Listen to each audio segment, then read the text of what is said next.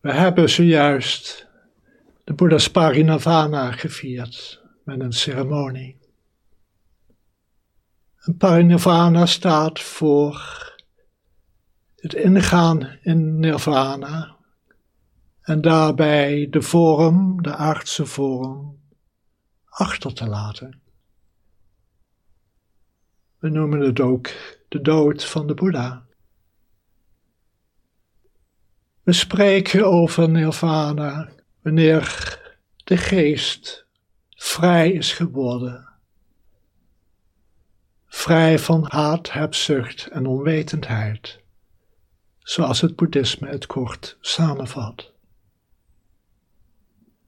Wanneer we nirvana ingaan in het leven, dragen we nog altijd de vorm mee. Ervaren we nog altijd de golven.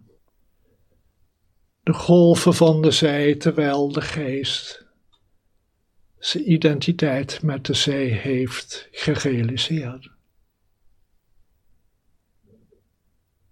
De verlichte mens in zijn leven zonder altijd de gedachten ervaren die komen en gaan, de emoties die komen en gaan, in afhankelijkheid met de gebeurtenissen van elk moment. Maar de geest blijft open en stil, onbetrokken en daardoor in staat om met liefde en wijsheid te reageren op wat gebeurt. Wanneer we deze aardse vorm achter ons laten en het nirvana en het leven hebben gerealiseerd, wanneer de geest vrij is geworden, gaan we het pari-nirvana in. De absolute vrede. Het Boeddha-beeld op het altaar is versluierd. In het dagelijks leven geeft het Boeddha-beeld ons een hulpmiddel in onze beoefening. Het is een inspiratiebron, het is niet in de belofte wat elk mens van ons kan bereiken, het Boeddhaschap.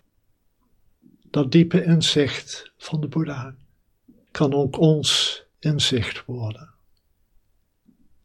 Maar wanneer we door het dagelijks leven gaan, zien we nergens Boeddha's. Dan komt het werkelijk neer op het inzicht dat we hebben. En dat inzicht kan alleen maar gebaseerd zijn op het inzicht in wat we ten diepste zijn, wie we ten diepste zijn.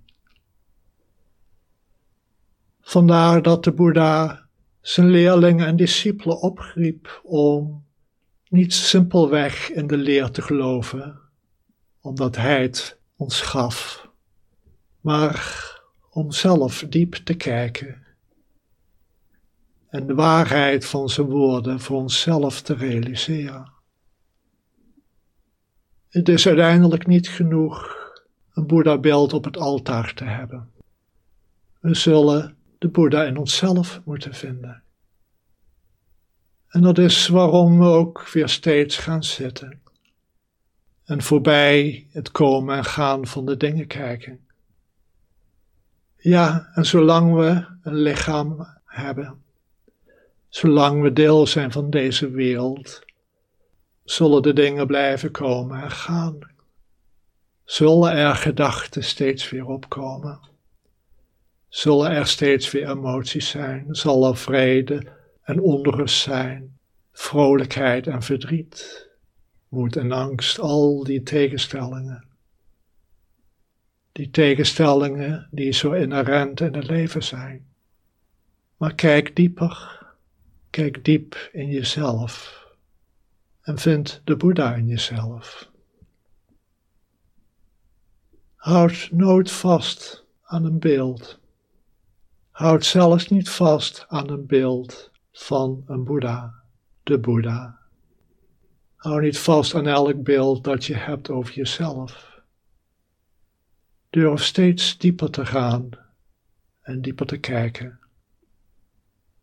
Uiteindelijk zie je dat de Boeddha in je hart is, maar niet als een beeld, niet als een iets, maar als pure wijsheid en mededogen. Als liefde voor jezelf, voor de ander, voor het geheel.